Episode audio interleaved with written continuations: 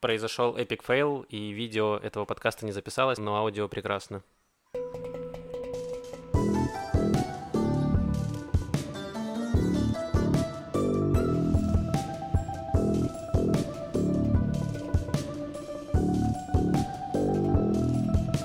Шалом! Вы слушаете кошерный и освобождающий, как маца, подкаст «Чё там у евреев?». Это еженедельный подкаст о главных новостях в Израиле и весь мире. Меня зовут Макс, рядом со мной Маша и Лев. Привет. Привет. Э, Всех поздравляем с Песохом. Мы записываемся в субботу. Это второй день Песоха. Э, Вот. Давайте поговорим, начнем с пятиминутки рефлексии. У нас будет много новостей, и будет даже уникальный контент в этом подкасте, даже Да. всего. Сегодня будет основа там про убийство, войну, э, заговоры, в общем, все как вы любите. И да, и, воз- и вопрос будет, будет ли у нас война в этот раз. В смысле, снова, как в прошлом мае. Да, две войны параллельно в мире, представляешь? Я расскажу про людей с головами птиц. О, вот это анонсы. Вот, так что слушайте до конца, наверное. Э, давайте пять минут рефлексии. Значит, я начну. Э, мне исполнилось два дня назад 30 лет. О, поздравляем. Спасибо. Э, было уникальное, э, уникальное день рождения, потому что я выступал в благотворительном стендап-концерте, который Лев с Юрой организовывали в поддержку Украины. Э, было клево. А потом, после этого, я себя почувствовал сыном Дэвида Бекхэма, потому что сын Дэвида Бекхэма недавно женился, и он э, во время свадьбы сказал, что не нужно дарить мне подарки, э, вот все деньги отправляйте в Украину. Вот, и я поэтому э, с друзьями, с которыми встретился в баре, э, попросил их скинуть деньги, и я их тоже отправил в Украину. А сколько собрал сын Дэвида Бекхэма, ты не знаешь денег? Не знаю, но я думаю, что мы были где-то рядом. Ну, вы же все айтишники, хорошо зарабатываете, вот, и мы отправили, да. Что у тебя, Лев, было интересно? Но у меня было интересного, ну, много достаточно насыщенная неделя была. Три раза стендапил с одним и тем же материалом. И вот хотел поделиться, конечно, разность, разностью восприятия людей. Потому что, ну, не особо не про какие-то обычные вещи мне не пишется материал. Поэтому у меня материал моя, чисто моя рефлексия о том, как я писал ВКонтакте своим знакомым про войну. Вот, э, чисто мои крики. Про 8 лет! Где ты был 8 лет, Лев? Вот. И я его в первый раз выступил достаточно экспромтом в, на нашем открытом микрофоне в Руде. Да, было хорошо. Да, а потом мы запланировали концерт, этот, э, э, экспромтный концерт, за, за за- три дня мы анонсировали буквально э, в поддержку Украины. Но я подумал, блин, надо пойти проверить еще раз этот материал, если я с ним что-нибудь расскажу. И пошел на, на- открытый микрофон в Desire. В баре Desire приходит совершенно другая публика, то есть и ну, там реально, там они более, более-менее молодые в этот раз были, но просто максимально у меня с ними нет коннекшена никого, я не знаю, кто это что это, что это за люди, почему они приходят э, слушать и прочее. И я рассказываю эти шутки, и просто ноль реакции, как будто я рассказываю своим друзьям ВКонтакте про войну в Украине. Вот у меня такая же была примерно. То есть я им рассказываю... еще и не ВКонтакте. А где контакта. твои шутки были 8 лет? Все эти 8 лет, Лев. Почему ты не шутил про это? Да, так что я даже не стал заканчивать, я просто сказал, я такой, э, рассказываю шутки просто в тишину, в тишину, в тишину, думаю, вы знаете, я не хочу продолжать. Спасибо. Хорош. Вот, но потом на концерте на самом я прочитал и шутки, тоже было достаточно хорошо. Было Ну, хорошо, Отлично. подтверждаю. Вот, да. Ну, я, кстати, вот... э, заговори, Я хотел сказать, что очень прикольно мы придумали, вот раз, точнее, это Юра придумал, наш э, боевой украинец. Ну, в плане, еще один, ты тоже боевой украинец. Мы все боевые украинцы. Ну вот, ну вот видишь, мы с Машей Русня. Ну, даже боевая. Вы воюете туда, куда надо, все в порядке. Да, хорошо. Ну, в общем, в этот раз мы решили отправлять не в какие-то фонды, а Юра прям следит за деятельностью разных волонтеров там в Украине и отправляет, ну, конкретно людям на конкретные нужды. Ну, и было очень приятно, потому что он тегает, он тегает их в Инстаграме, они пишут спасибо, то есть, ну, и реально там, ну, простые люди, которые там делают, там девочка, которая делает э, наборы еды, не наборы еды, а Нет, порции. погоди, погоди, ты Так. неправильно рассказываешь. Это друзья Маши Чуры, и это семейная пара. У них у, у обоих был бизнес до войны. Она делала свечки такие в баночках handmade, а у него было веганское кафе. Ага. И сейчас они объединили свои усилия, и они еду эту закатывают в эти банки, закрывают и отправляют на фронт. Ну или не на фронт, но людям, Круто. которые нуждаются в еде. То Мгм. есть там Да. Ну да, да, да. алхимическая история. Да, прикольно. Ну вот. И Юра продолжает там делить и отправлять деньги. ну и тоже прикольно. Да, я, кстати, хотел вот добавить про э, пожертвования фонды. То есть есть проверенные большие фонды, которые помогают. Есть фонды, которые якобы помогают, типа Красного Креста, но по факту они очень плохо работают. И Мгм. люди, которые даже волонтерят в Украине, это признают. То есть там, короче, очень много бюрократии и коррупции и всего остального. И поэтому иногда гораздо выгоднее донатить именно людям на местах, которые чем-то занимаются. Но опять же, нужно знать, что это за люди, потому что есть же куча и мошенников в том Да. числе. Вот, то есть э, в данном случае мы знаем точно этих людей. Вот, поэтому деньги пошли куда надо и точно пригодятся и помогут Да. людям в Украине. Э, Я хотел про шутки добавить, что я месяц не выступал, полтора месяца, потому что я такой думаю, ну, я еще недостаточно отрефлексировал, чтобы писать про Мгм. это шутки, и потом я скопил какое-то определенное количество ярости и выразил это, ну, смог как-то написать и что-то где-то там вставить какие-то шутки. И я когда пришел на открытый микрофон, я такой думаю, сейчас я послушаю, как остальные про это шутят. И в итоге шутили про это три человека, я, Маша Малах и Лев, все, из, там, из десяти человек. И э, я тогда так удивился, думаю, а, видимо, не все такие, как я. Я так знал, а, такие, я, получается, не все так думают, как я, не все так сильно... Ну, возможно, кто-то уже успел отрефлексировать это и пройти. А я вот только, да, через полтора месяца к этому пришел. А есть люди, например, в дизайре, которые, видимо, ну, как-то их это отпустило раньше, и они хотят просто слышать шутки про такси и э, Да. какие женщины. Тещу, да. Да. Э, Маш, что тебе было интересно? У меня тоже история э, про, про фандрайзинг в каком-то смысле, про Пасху. Э, Принято же утром, ну, в целом, принято перед Пасхой убираться в доме, перед Пасхом убираться в доме, все хлебные крошки выкидывать, не оставлять ничего. Э, я обнаружила утром, то есть я этого не делаю, мы этого не делаем, но я обнаружила утром пачку сухариков, три корочки с холодцом и хреном, и я думаю, ну нет, нет, нехорошо, что они остаются дома, нужно что-то сделать с этим. Я съела половину, Лев помог со второй половиной. Я говорю, ну классно, классно, мы избавились от хамеца. Тут Лёва уходит в магазин и возвращается с пасхальным куличом. Неплохо, Лев, неплохо. Но я решил просто, что непонятно, в какой ад мы попадем. То есть, или мы попадем в ад христиан за то, что мы не поели кулич, или пойдем в ад евреев за то, что поели кулич, решил проверить, ну... На всякий случай. Да, чисто на всякий случай. Все правильно. Кулич очень плохой, буду честен. Абсолютно То отвратительный. есть ты не Э, дождался Пасхи, ты Маца, сразу его маца съел? вкуснее. Ну, он реально очень... А, Па- Пасха еще не наступила? По-моему, нет. Ну, мы его, кулич мы уже начали есть. Короче, он... Ну, на воскресенье точно. То есть Пасха воскресенье А, всегда, ну- а и воскресенье еще не было. Понятно. Ну, значит, я, у меня фальстарт в поедании кулича. Ты в любом случае пойдешь в ад. Нормально. Черт возьми, Вова. Этот кулич уже был зачерствевший, а Пасха еще даже не Ну, Прям как началась. православие. Вот маца, маца выгоднее. Маца хранится долго, и у нее как не было изначально вкуса, так она не появляется, ты не разочаровываешься, Это ты правда. знаешь, что тебя Мгм. ждет. Да. Сложно, Эм. плохо приготовить мацу. Вот я к чему. Ну да. А кулич очень легко. Да, Да. да. Но поэтому это Православие отстой, да? Я не к этому вел, но в целом э, каждый может сам сделать вывод для себя. Так, давайте перейдем к новостям. Э, Сначала такие очень грустные новости. Лев, э, такой э, кликбейтный. Лев, будет ли война в Израиле? Не, ну когда-нибудь точно будет. Блин, Как пить дать. грустно стало. Вот. Не, ну просто сейчас вопрос релевантный, потому что, ну, мы, мы, мы в прошлых выпусках рассказывали про большое количество терактов. Сейчас идет э, такое подстрекательство к насилию. То есть, на, во-первых, Израиль, естественно, тоже отвечает на теракты. То есть силы безопасности заходили в Дженин, заходили в разные другие территории в поисках пособников террористов, в поисках э, оружия и так далее. То есть это тоже, естественно, вызывает напряженность, но у них такая работа, и тут сложно говорить, что это провокация. Нет, это их работа. Вот. И это вызывает тоже отдельное волнение в арабском секторе, в смысле, в, арабском- в палестинском, скорее, обществе, то есть э, и в, в израильско-арабском тоже. И были волнения в городе Умуль-Фахм, по-моему, так он называется. Вот, там на полицию кидались, там что-то все, но вроде ничего прям суперсерьезного не было, но волнения были достаточно массовыми. И Ксения Светлова, арабистка, авторка канала «Восточный синдром», бывшая член Кнессета, она, э, ну, регулярно про это пишет, вот, и она писала, что, ну, мол, для того, чтобы начались прям вол- вол- волнения в, палес- в палестинской среде, нужно, чтобы в Аляксе возникли какие-нибудь сложности. Алякс — это, ну, это мечеть в Иерусалиме, там, где купол скалы, на месте нашего еврейского храма ну, Да, построен. Храмовая гора, что называется. Да. И вот там буквально, по-моему, вчера-позавчера, время молитв там начались беспорядки, там, значит, палестинцы атаковали службу безопасности, службы безопасности зашли в э, Аляксу, соответственно, ар- арестовали тех, кто на них нападал, потому что там, по сути, ситуация, что эти палестинцы нападают, кидают камни, там что-нибудь стреляют, кидают какие-нибудь коктейли Молотова и убегают в Аляксу. И то есть, ну, пока это их мало, часто э, предпочитают полиция не соваться туда, потому что, ну, ты суешься в Аляксу, это все снимают на телефон, и потом все эти кадры по всем э, каналам э, Аль-Джазире, там везде.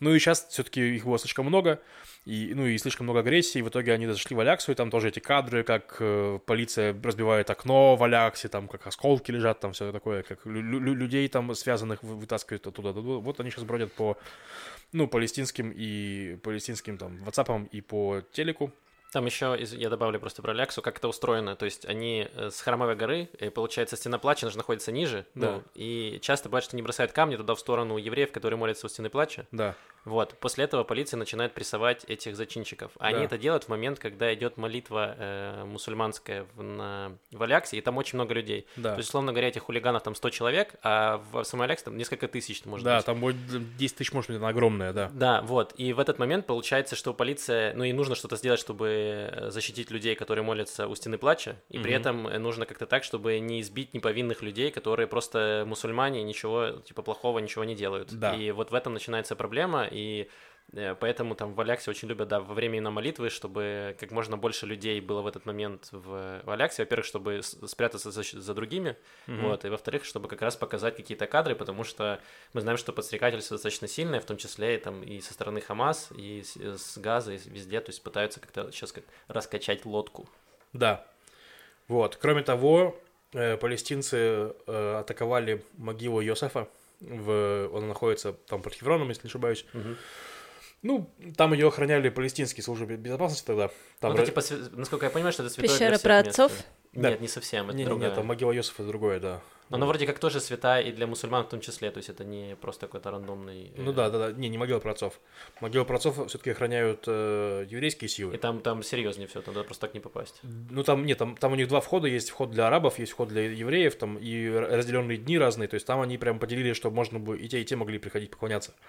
Но могила Йосифа это не- не- не- нечто другое, и там ее охраняли палестинские силы, вот, и в итоге туда пришли, их прогнали, разграбили, вот еврейские туда днем зашли, починили, то есть там так тоже, тоже противостояния растут. Ну, если говорить про политику, то Махмуд Аббас встречался с... э, да, Махмуд Аббас, глава палестинской автономии, встречался с коро- королем Абдала, Абдалой в Иордании. Они же встречались, по-моему, с э, Кювейт, с катарским этим самым главным чуваком. Ну, в общем, тоже там у них есть эта координация, потому что, по сути, за палестинцев сейчас топят э, Иран, Иран и Катар. Вот, остальные более-менее такие, мол, мы будем дружить с Израилем, скажем так. Ну, еще там есть Марокко, там... Ну, там Турция поддерживает э, Очень, Ну, много, палестинцев. о- очень много Мороки. да. Ничего, Турция- война Турция- спишет все каламбуры, так что не стесняйтесь, скидывайте. все в порядке. В общем, да, ситуация похожа на то, что было, грубо говоря, в прошлом мае во время э, тоже там Рамадана, после Рамадана. То есть, когда возникли беспорядки в районе Шейджарах, то есть просто беспорядки устроить очень просто. Тебе нужен один человек, который хочет их устроить, там вот реально, как в, в Да. случае Алякса, там несколько человек. Вот, и потом на это начали отвечать э, всякие разные там силы, в том числе Хамас, ракетами. Я не уверен, что Хамас сейчас хочет отвечать ракетами, потому что обычно, ну, как, как показывает практика, Хамасу нужно не- несколько лет, чтобы восстановить свой потенциал, после того, как они как бы постреляли немножко хотя бы. Мгм. То есть они постреляли, получили по шапке от, от Ха- от Сахала, ну, и вот те- теперь они снова копят ракеты. Не думаю, что у них есть силы и возможности там сейчас воевать. Возможно, они захотят активировать э, людей, которые есть там, не знаю, в палестинской автономии, либо израильских арабов, потому что мы видели, что продолжаются все равно какие-то попытки терактов, там были, Да. кто-то там с ножом пытался напасть, отобрать у военного э, автомат или что такое, то есть там э, как-то предотвращалось это все. То есть мы видим, что все вот эти вот силы э, радикальные, они немножко активизировались. Да, Возможно, будет прямо не ракетная, не ракетная война, а вот усилится опять эти теракты. да, может быть. Но вот это то- то- то- тоже может быть, нужно быть сейчас аккуратным. И вот в плане новостей СМИ тоже хотелось пнуть немножко этих израильские трудовые будни, канал русскоязычный такой крупный.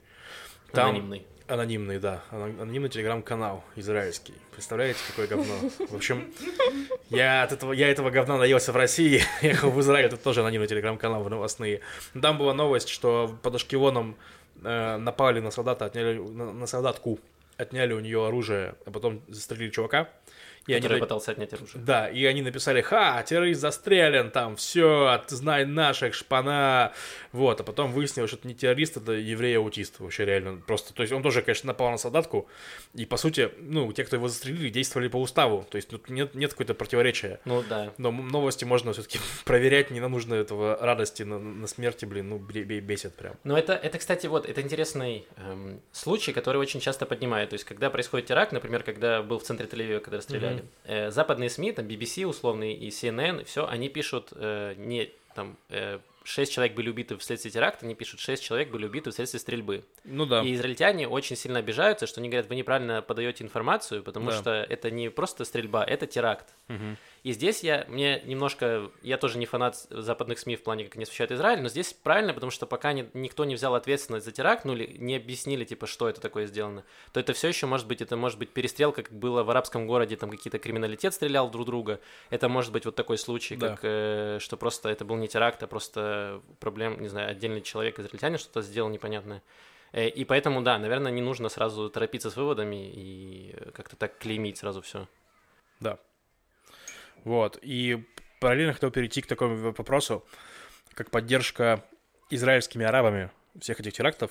То есть тоже Ксения Светлова написала статью на основе опроса э, в секторе име- именно израильских арабов. То есть если, ну, нап- напоминаю, что у нас есть э, палестинцы, то есть это люди, у которых нет израильского гражданства, которые живут в основном на территории Палестины. То есть это западный берег, реки Иордан, города Хеврон, Дженин, э, лагеря беженцев Это то, прочее. что мы называем палестинской автономией. Да, вот. Или в Газе, значит, тоже то, что мы называем сектор газа. Но также они есть, допустим, в Восточном Иерусалиме. То, что А мы... как, как мы его называем? Восточный... А А, мы за называем... стеной. Нет, мы называем это наш Иерусалим. Нет Восточного Иерусалима, весь Иерусалим наш. Да, вот. э, Ну, я там жил просто недалеко от их деревень, в принципе, ну, А, то есть это твой. да, мой, персонально мой, Восточный Иерусалим. Ладно. В общем, суть в том, что есть палестинцы, а есть э, арабы, у которых есть израильское гражданство, которые живут в Яффа, в Рамле, ну, в- на самом деле, Хайфе, в да, Лоде. везде. Да. И вот там, в том же мае были большие выступления именно израильских арабов в Лоде, немножко в, в Яффа и прочее. Вот, в поддержку. Хайфе, В Хайфе были. Вака. В Хайфе. Вака, Ну, да, Вака, Вака были мощные были. Да, да, беспорядки. Да. Вот. э, И вот опрос, который Светлова ну, цитирует, о том, что в реальности в, израильском арабском обществе 98% людей осуждают теракты. То есть осуждают нападения и убийства людей. Вот. Но при этом в израильском обществе, большинство, в смысле еврейском, в израильском обществе, большинство думают, что арабы Там поддерживают. Больше 70% уверены, что израильские арабы поддерживают теракты. Да, да, вот такая интересная штука. И причем, ну, понятно, что в этих беспорядках тоже, тоже участвует маленькое количество людей, просто они достаточно громкие. И вот на самом деле после вот в Лоде беспорядки, которые были, там были, ну, реально там, э, ну, они, эти э, погромщики врывались в синагогу, там всю, всю ее там изрисовали всяким там этим самым. Это выглядело очень-очень как бы неприятно в новостях и, и все такое. Потом я читал статью от жителя Лода, который рассказал, что на самом деле все было ну, достаточно локально, во-первых. То есть, несмотря на то, что картинка была, что просто весь Лод полыхает, на деле полыхало там две улицы, и это известные улицы, и известно, почему они полыхают, потому что там граница двух разных арабских этих кланов, которые друг с другом не очень, там вот Мгм. одни из них были за, другие были против, то есть вот ну, в таком духе, то есть что все не так просто, как кажется, и не так массово, как Мне кажется. кажется, что эта проблема связана, почему израильтяне верят в то, что израильские арабы э, тоже там, хотят устраивать какие-то там э, терроры и все остальное, потому что вот эти 2%, которые поддерживают террор, они достаточно громкие, Ну, и в том числе был скандал, и, и в том числе, как это показывают в новостях, потому что зам э, мэра Нацерета Мгм. э, сказал, вот убитый террорист, который был, э, мы говорили, это сын деятеля Фатха, Да. был, который... И он говорил, что типа сказал, что пусть этот э, сын отправится к шахидам. Ну, короче, грубо говоря, оп- ну, оправдал э, теракт или что-то такое. И Мгм. это, естественно, начали во всех, во все СМИ это попало, и все такие, а, если это говорит заммэра, значит, ну, как будто он э, представляет э, всех, э, не знаю, арабов этого города. Мгм. Э, вот. На самом деле это не так. И нужно, ну, опять же, это, это очень сложно, типа, нужно как-то эмоционально от этого отходить и пытаться разобраться в вопросе. Иногда ты, конечно, смотришь на это такой, думаешь, «А, всех бы. Да. Я еще хотел, э, а, вот, рассказать как раз про арабов и то, что происходит. Мы говорили, что глава Объединенного арабского списка эм, Айман Оде, Айман Уде. Уде, Уде. у меня написано Ода.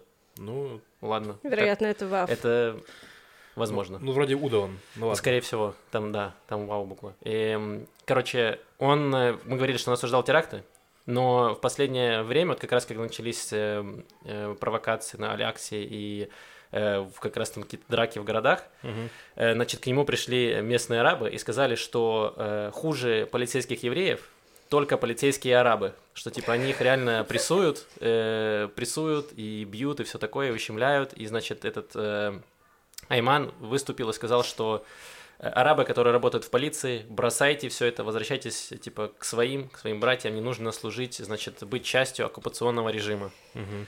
И на что ему арабский мэр э, арабского города Рахат сказал, пусть Айман Оде слэш Уде сам приезжает и борется с преступностью, потому что если он предлагает расформировать полицию, пусть она сам приезжает и разбирается с преступностью, потому что разговаривать все очень, э, все могут, а решить проблему ник- ни у кого не получается. Ну да. Мне кажется, в каком-то смысле естественно, что арабские полицейские представляются арабской общественности хуже израильтян полицейских, потому что как если ты ходишь в школу, где твоя мама учительница. Понятно, что она будет с тобой, ну, возможно, жестче, чем с другими детьми, чтобы, ну, как вот ее эта идентичность учительская, ну, чтобы, чтобы выглядеть честной, чтобы быть честной.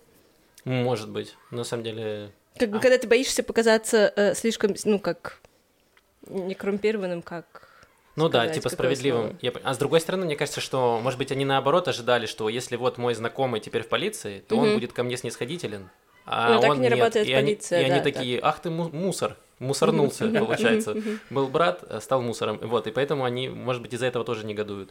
Но может быть также, что реально арабские полицейские э, где-то там, ну, типа, жестят. То есть э, тоже всех случаев не знаю, может быть, и есть проблема с этим. Да запросто. Ну, это, в в принципе, тут это одно, одно другому не, не, это, не отменяет.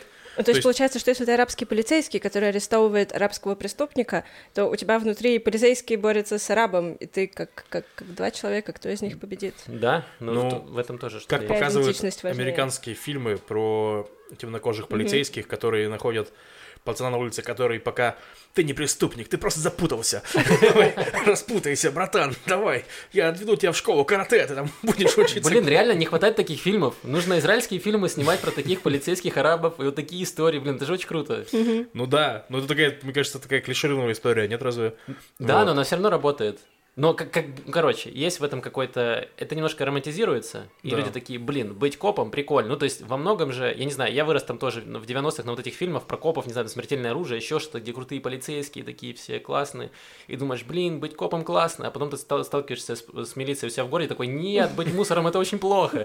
Вот, но в целом как будто есть какая-то романтизация э, полиции и всего такого, и это тоже, ну, э, может сработать в том, что люди захотят, не знаю, там, защищать, э, значит, народ, быть полицейским или кем-то там, чтобы защищать... э, и- Закон. Закон, да. Закон и э, хватать правонарушителей и наказывать их. Ну и причем, нас- насколько По я закону. знаю, полиция очень как бы ждет арабских э, этих Нарушители? Нет, э, арабских полицейских. Ну, в плане им не хватает их, потому что, ну, грубо говоря, я точно слышал это про Иерусалим, что у них банально вот есть этот Восточный Иерусалим, который даже, даже ну, не палестинская деревня, а именно район Восточного Иерусалима, где вокруг палестинцы.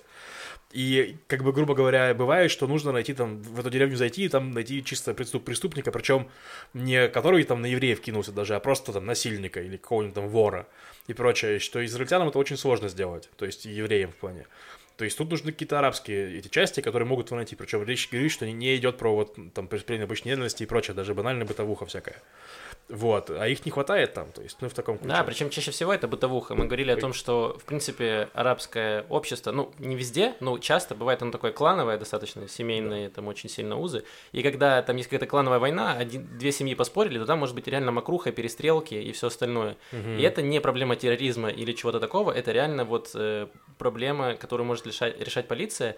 И если это еврейский какой-то полицейский, ему сложно, там, не знаю, собрать информацию, найти, где они хранят там Очень мало нелегальное оружие. Да, тут нужны какие-то местные ребята, которые более э, в курсе того, что происходит. Они знают э, все эти, э, всю эту подноготную, они там, все у них есть связи, какие-то там подкормленные, значит, эти э, стукачи. Да, Коты. коты. Я, Всё так. у меня не такое мнение, видимо, о действиях полиции. Э, Я просто смотрел мультфильмы про полицейских котов. Ну да, там, там это... Я, думаю, я думаю, что израильской полиции не хватает полицейских котов. У нас недостаточно Блин, коты есть на каждой котов. улице, они все видят и все знают. И Нужно- бездельничают. Я помню был мультик про этих, про три мушкетера, там были мушкетеры собаками, а гвардейцы были котами. Вот, Я думал, что они до сих пор работают гвардейцами. Те Нормально. коты. Да. Итак, у нас э, снова интеграция с больничной кассой Макаби, и мы хотели поговорить про то, э, как поступать, если ты умираешь. Да, Э, вот э, был какой-то период в жизни, когда мы думали, что Лев умирает, было дело. и расскажи, Лев, эту историю. Но это был период первого самого карантина, даже пред, по-моему, первым карантином. Как только вот начался коронавирус, в Израиле начался. Да, вот он начался, начался, и у меня прям бабах поднялась температура, прям высокая была, там 38,5. И особо больше ничего и не было. То есть горло не болело, башка не болела, но температура, была бы высокая температура. Но я был абсолютно уверен, что у меня коронавирус, потому что, ну а что это еще может быть, в конце концов? Что это, если не коронавирус, то у всех коронавирус. Я звонил, значит, а тогда еще никто особо не понимал, там, кто, что вообще с ним делать, то есть все только учились, не было вакцин, лекарств. Но По-моему, тогда тестов даже не было на коронавирус. Тестов, нет, тесты были ПЦР, которые... Не домашние. Не домашние, а. домашних не было. Да, и я звонил в Макабе, потому что я в Макабе, э, и там у меня было это, как его, как сказать, э, я хоть знаю иврит, но в состоянии, когда у тебя там по температуре по 39, и ты уже готовишься умирать, да. это сложнее. В общем, я в итоге ча- чаще всего находил там русскоязычных этих операторов. Там можно, там плохо работает, вот просто покритикую в, в рамках интеграции. То есть у них есть на уровне э, звонка, есть эта штука, мол... Э, Автоответчик. Авто, на русском языке, если вот реально больше шансов попасть на русскоязычного человека. Можно там подождать, то есть рано, рано или поздно там ответят. Uh-huh. Но можно просто позвонить в, в, в ивритоязычный э, колл-центр uh-huh. и там на иврите попросить русскоязычного оператора, и тогда быстрее тебя переведут просто. О, Такой. это лайфхак. Ну да, я знаю, насколько я знаю, что они работают над тем, чтобы у них это работало лучше, то есть чтобы ну, как бы равное время было. Но вот тогда это было так. В итоге, то есть, у меня каждый раз был русскоязычный этот самый оператор. Я ему рассказывал, что со мной происходит. Они мне говорили, Лев, мы пока ничего с тобой не будем делать, главное продолжай звонить, если что.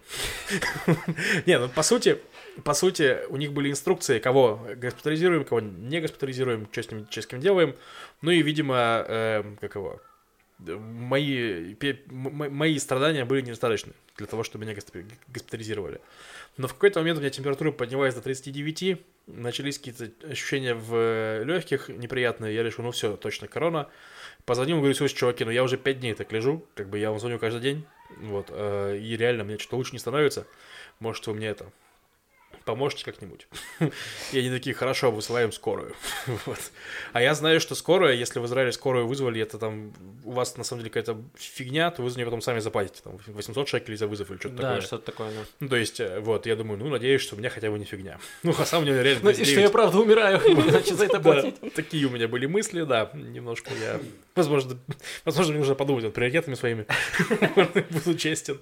Э, приезжает скорая, очень профессиональные чуваки, значит, заходят, меряют мне температуру, говорят, да, у тебя реально 39 температура. Говорят, что в легких? Говорю, ну, тут такая вот неприятная ощущение. Такие, ну, хрен его знает, ничего не слышу, но все равно заберем. В какую хочешь больницу? И я говорю, ну, э, в принципе, неважно. Блин, какая... а там как на букинге ты такой смотришь фотографии, отзывы, рейтинги, палаты, что там в меню из еды. Вот, я думаю, что в будущем да, но пока нет.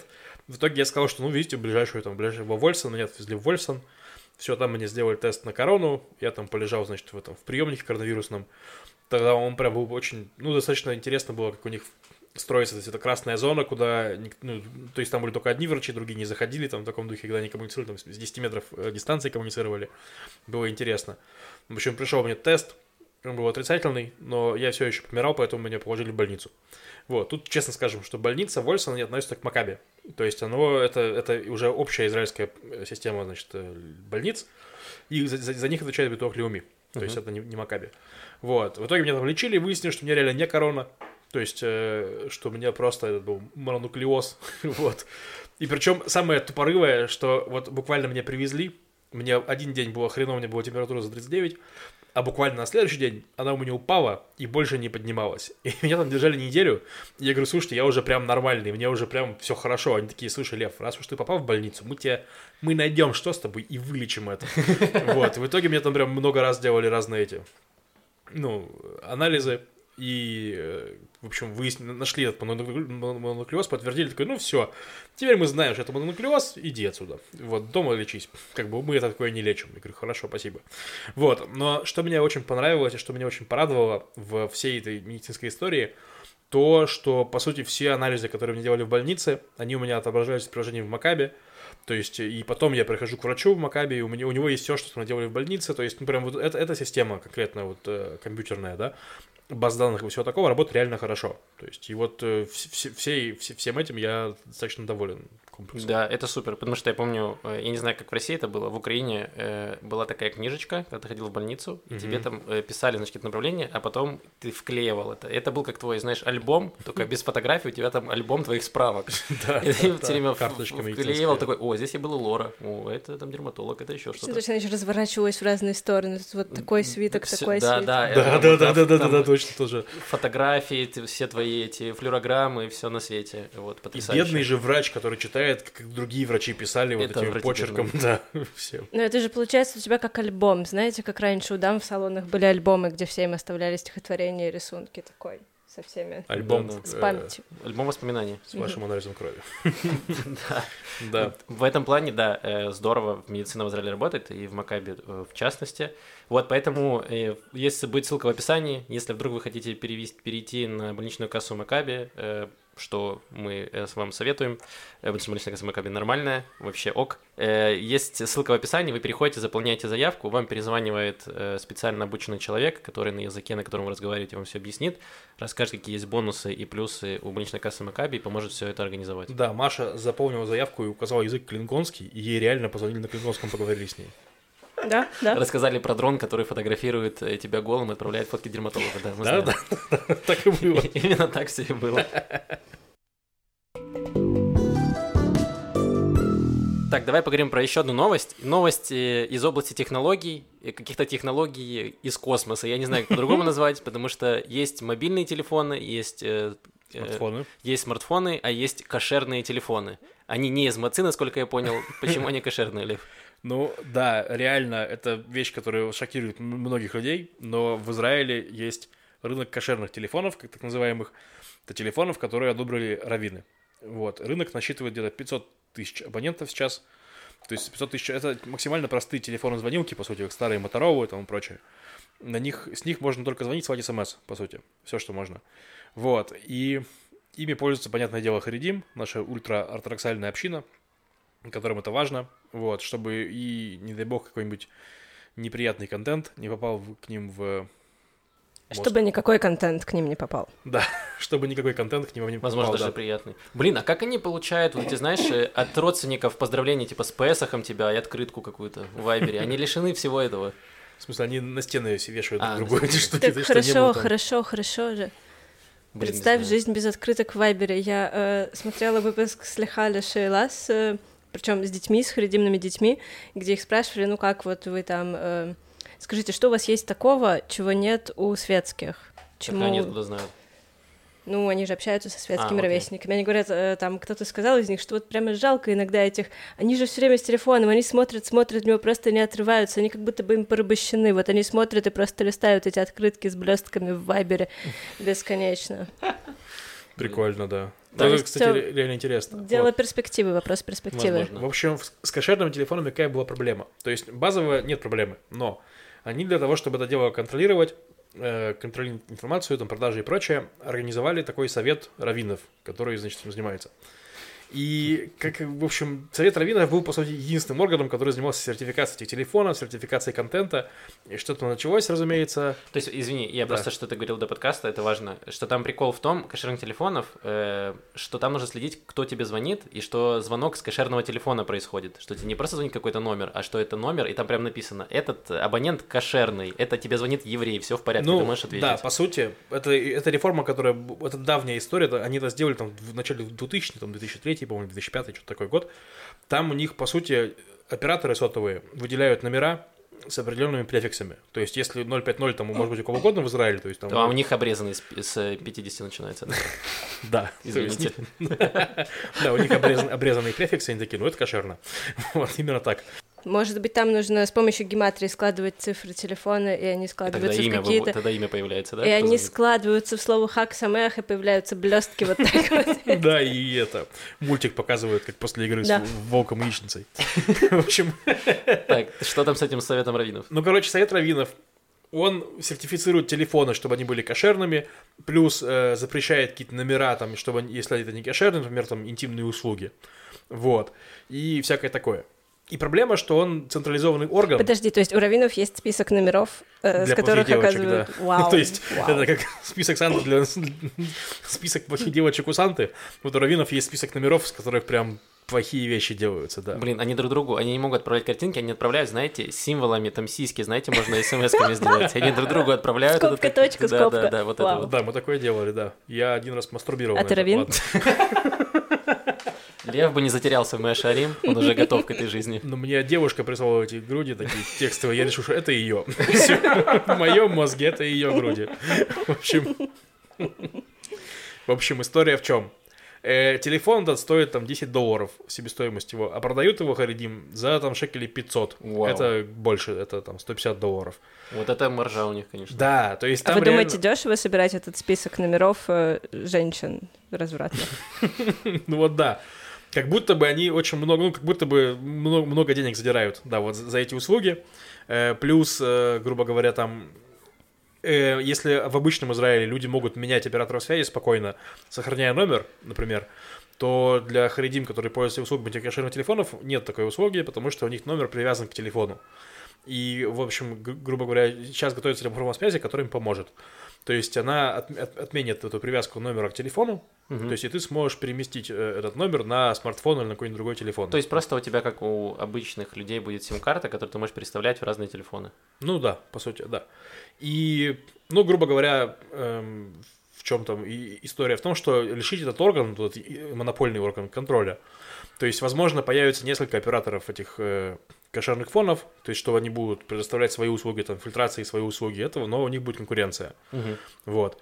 Ну и, грубо говоря, вроде все хорошо, но Харидим протестуют, говорят, нас не спрашивают, меняйте там, что хотите для нас, а мы... А в чем им проблема? Что э, может просочиться какой-то э, запрещенка, может попасть в телефон? Ну, например, да. Ну, как бы, ну смотри, это общая проблема, что их лишают э, этого, их лишают власти. То есть А. немного, как бы не Не, сильно. я просто но- пытаюсь понять, это возмущается именно Совет Раввинов или возмущаются обычные люди? Ну, возмущ- нет, возмущается пока что, например, Маша Гафни из э, партии Дота Тора а, ну понятно. и так далее. То есть это все-таки эти ра- раввины, люди обычные пока не особо-то. Вот. Они скорее выигрывают. Ну, то есть единственное, что, то есть вот, например, э, там, грубо говоря, какие телефоны они фильтруют? Они фильтруют не только порно, они фильтруют, например, э, линию поддержки для там домашнего насилия, потому что там, ну, например, там, если это, это- то, что я себе. читал, не факт, что все, все, все линии поддержки фильтруются. Может, только линия поддержки для домашнего насилия, где тебе отвечают геи, я не знаю.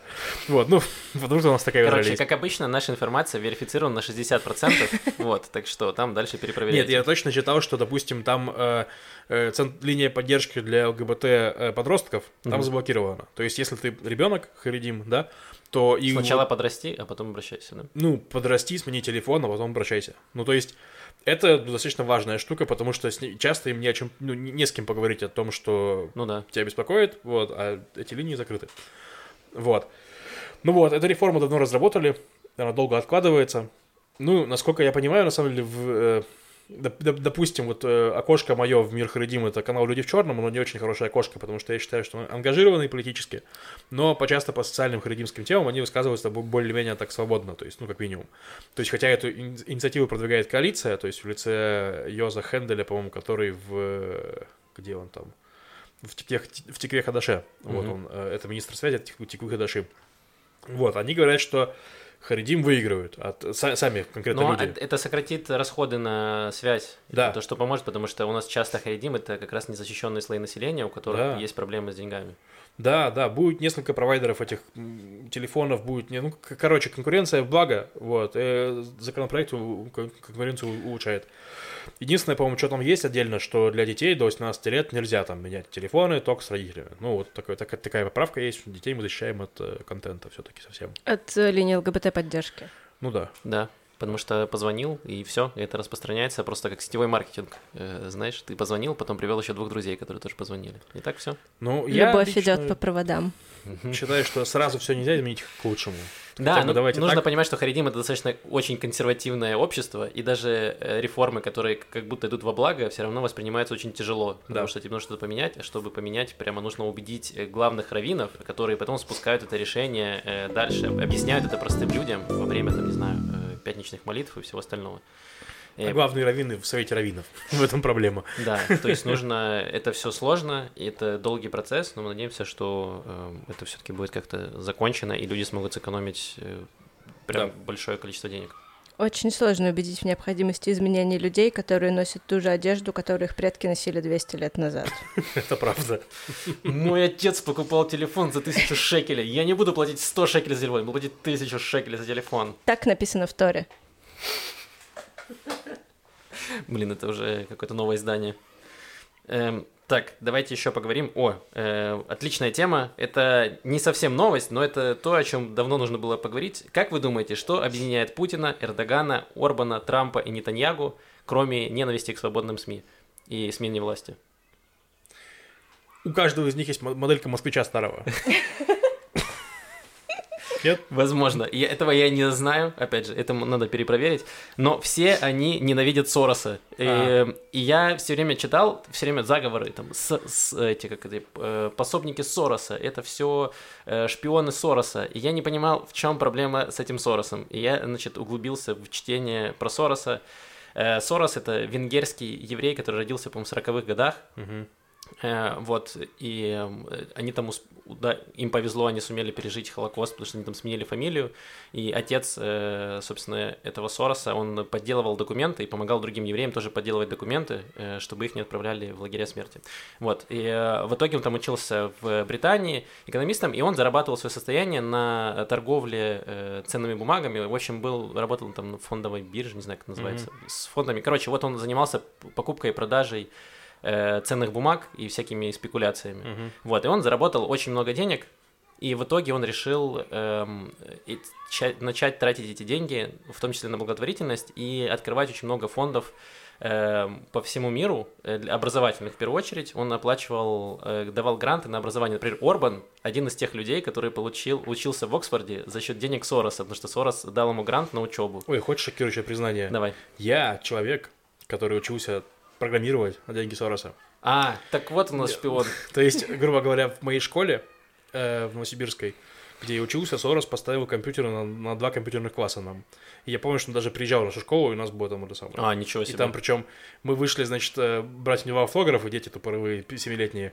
И нам вышел какой-то американец давать автографы, он даже не дал автограф. Потом мне другая девочка постарше сказала, что это вообще не Сорос, это его охранник. Я такой, да блин. И тут меня американцы обманули. Блин, это еще были... Это какой был год приблизительно? 94-й. Вот, это еще было время, когда Сороса еще не запретили везде, э. В э, таких странах, где вот э, у власти Путин и похожие люди. Да. Эм, значит, и вот, и Сорос очень много вкладывал денег в образование и поддержку э, всяких левых либеральных эм, движений, Мгм. очень много. Вот, из-за этого его начали критиковать, собственно, как раз вот э, праваки, в том числе там э, Орбан активно говорил, что вот э, Сорос, значит, э, там пытается сменить власть, чтобы заработать. То есть они говорят о том, что Сорос тратит все эти деньги на э, обучение, чтобы люди, значит, получили власть, и он будет зарабатывать с них еще больше. Понимаете? Да. Кто такой Орбан? Это Орбан премьер-министр или президент, не знаю, как он. Венгрия, пример. по-моему. Короче, лидер Венгрии. э, Нынешний. Да. Нынешний, и он уже три, три срока, по-моему, там сидит. То есть он избира- переизбирается каждый раз. Он э, такой правый националист, э, Мгм. который ведет антииммигрантскую политику активную и э, такой Мгм. Путин хорош, мы венгры э, важнее всего, все остальное нас не касается. Э, Да, вот. И никаких мусульман-мигрантов. Он там запретил мигрантов принимать мигрантов-мусульман. Вот. Эм, Вот Мгм. 2022 год, пожалуйста. Ясно, И человек только понятно. что переизбрался, если что. Э, там Вау. две недели назад выиграл выборы, причем уверенно очень. Эм, Ну, там у них есть... Ладно, неважно, про Венгрию, Венгрию да, неохота обсуждать. э, короче, и это было по всем, то есть э, в, в России запретили деятельность Сороса, закрыли все эти фонды его. э, Путин сказал, значит, Сорос там э, э, тоже там какой-то придет заговоры, интриги.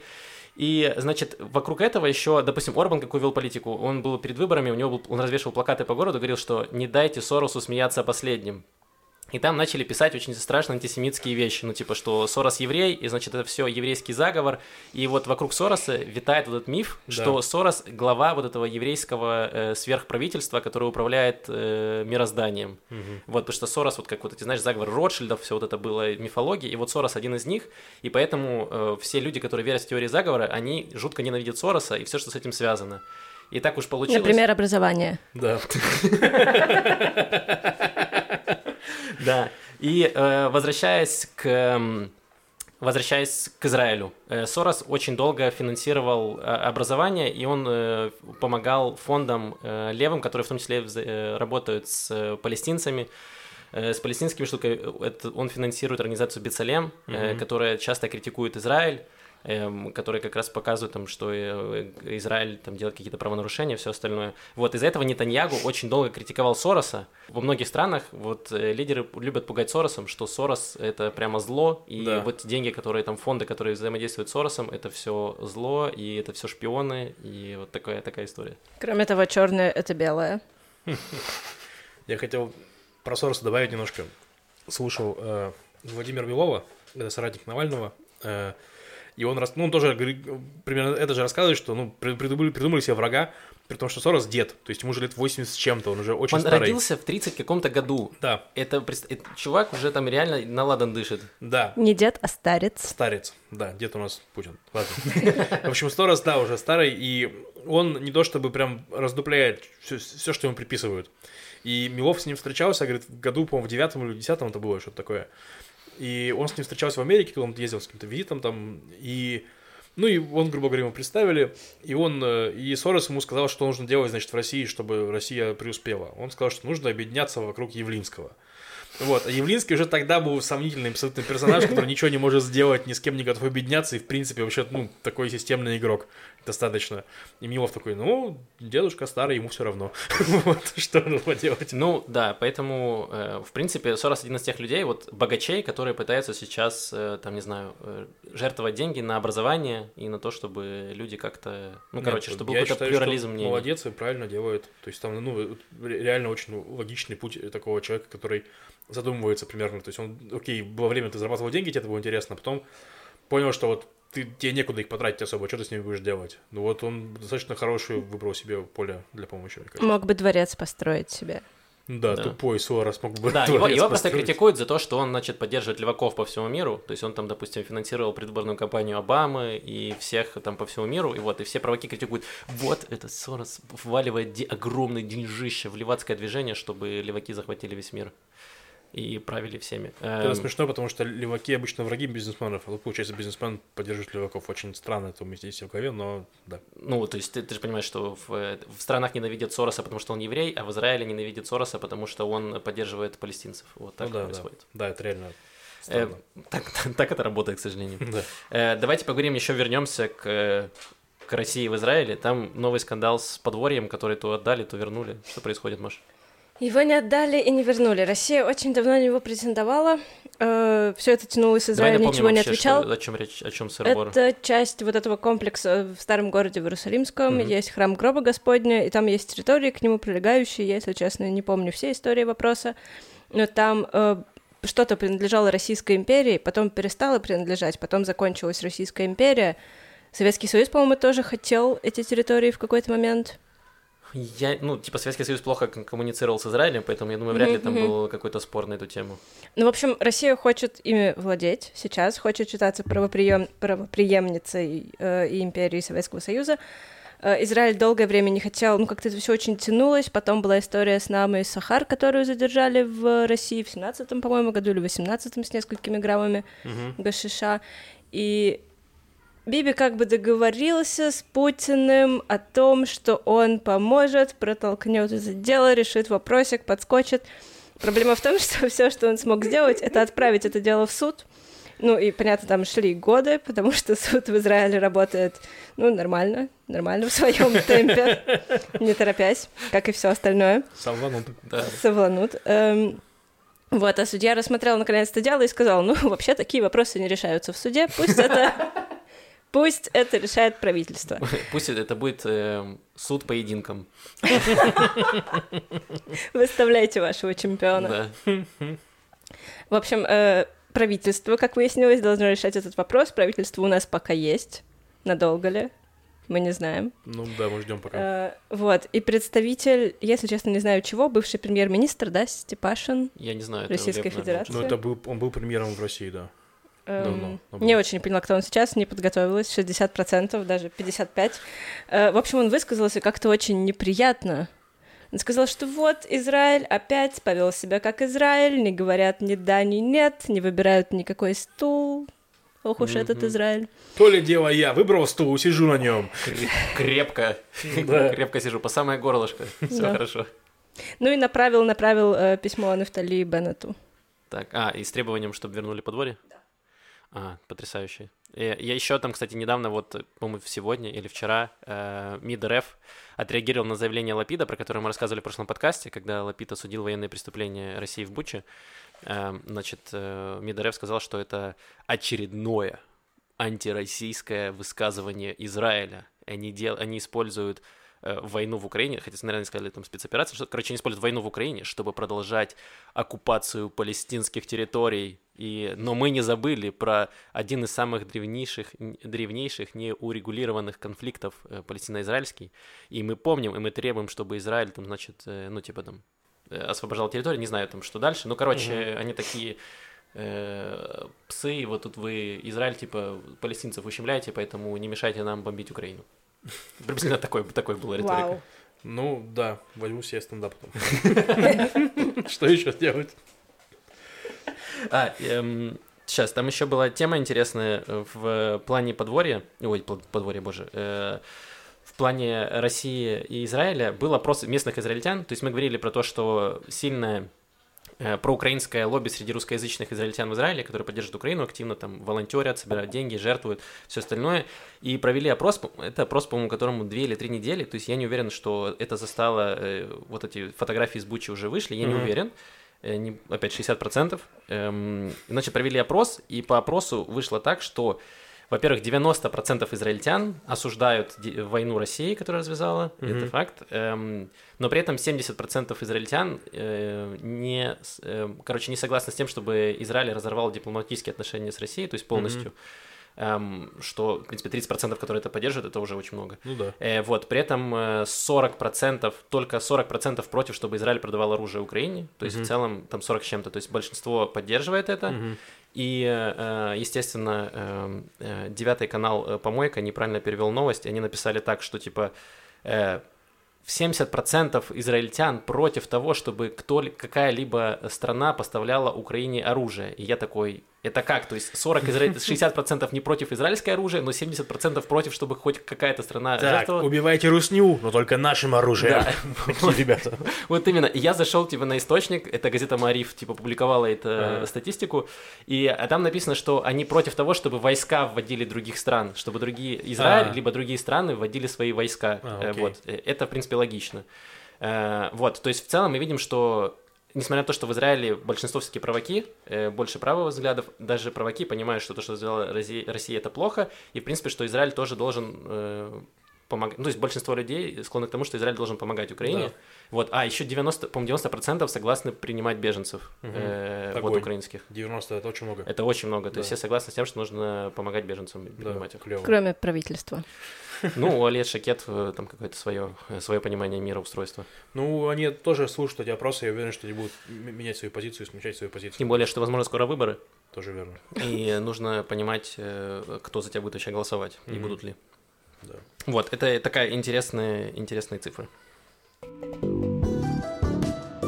У нас была еще э, интересная статья, она косвенно связана э, с Израилем, она скорее связана с еврейством. Это что касается и- польского, польского журнала, где, значит, эм, журналист еврейского происхождения сказал, что он больше не будет там работать из-за того, что газета отказалась назвать э, полк Азов э, нацистским, а они сказали, что нужно поменять формулировку. Газета сказала, что нужно поменять формулировку с нацистского на э, Крайне правый. право, да, праворадикальный. Да. Э, можешь рассказать, чем сырбор? Так ты А, все рассказал только что. Извини, Блин, пожалуйста, Маша Маша. принесла новость, и Максим просто взял ее всю рассказал, Я представляете? думала, что я расскажу вот то, что ты сейчас рассказал, а ты расскажешь... Какие э, чём мысли? Давай, давай, мы, мы, деле. все перепишем. Маш, э, у тебя, ты подготовила новость. Маш, расскажи, пожалуйста. Друзья, вы сейчас удивитесь очень сильно, вы такого никогда не слышали, Так. ни разу. Э, История такая. Приготовьтесь. Мгм. Польский журналист, эм, польский журналист-еврей ушел из польского журнала, э, перестал, прекратил с ним сотрудничество, э, потому что ему не дали назвать полк Азов националистским, националистическим. Нет, неонацистским. на- нацистским. Неонацистским. Ладно, давай оставим твою версию.